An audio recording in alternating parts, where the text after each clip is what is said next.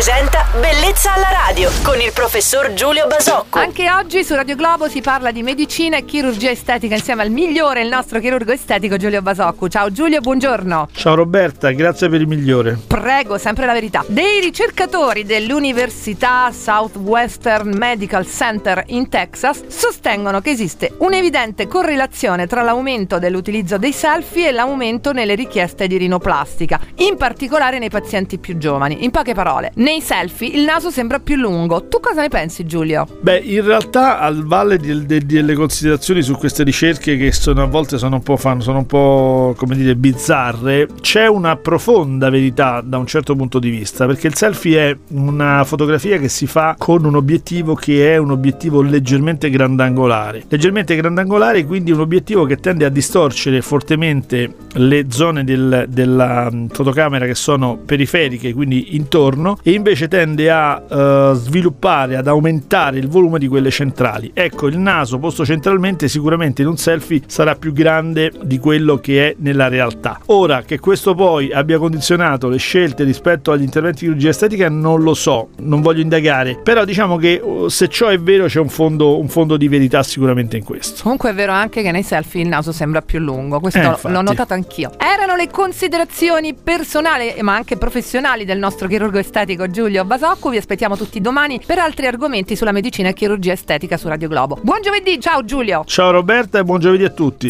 Bellezza alla radio.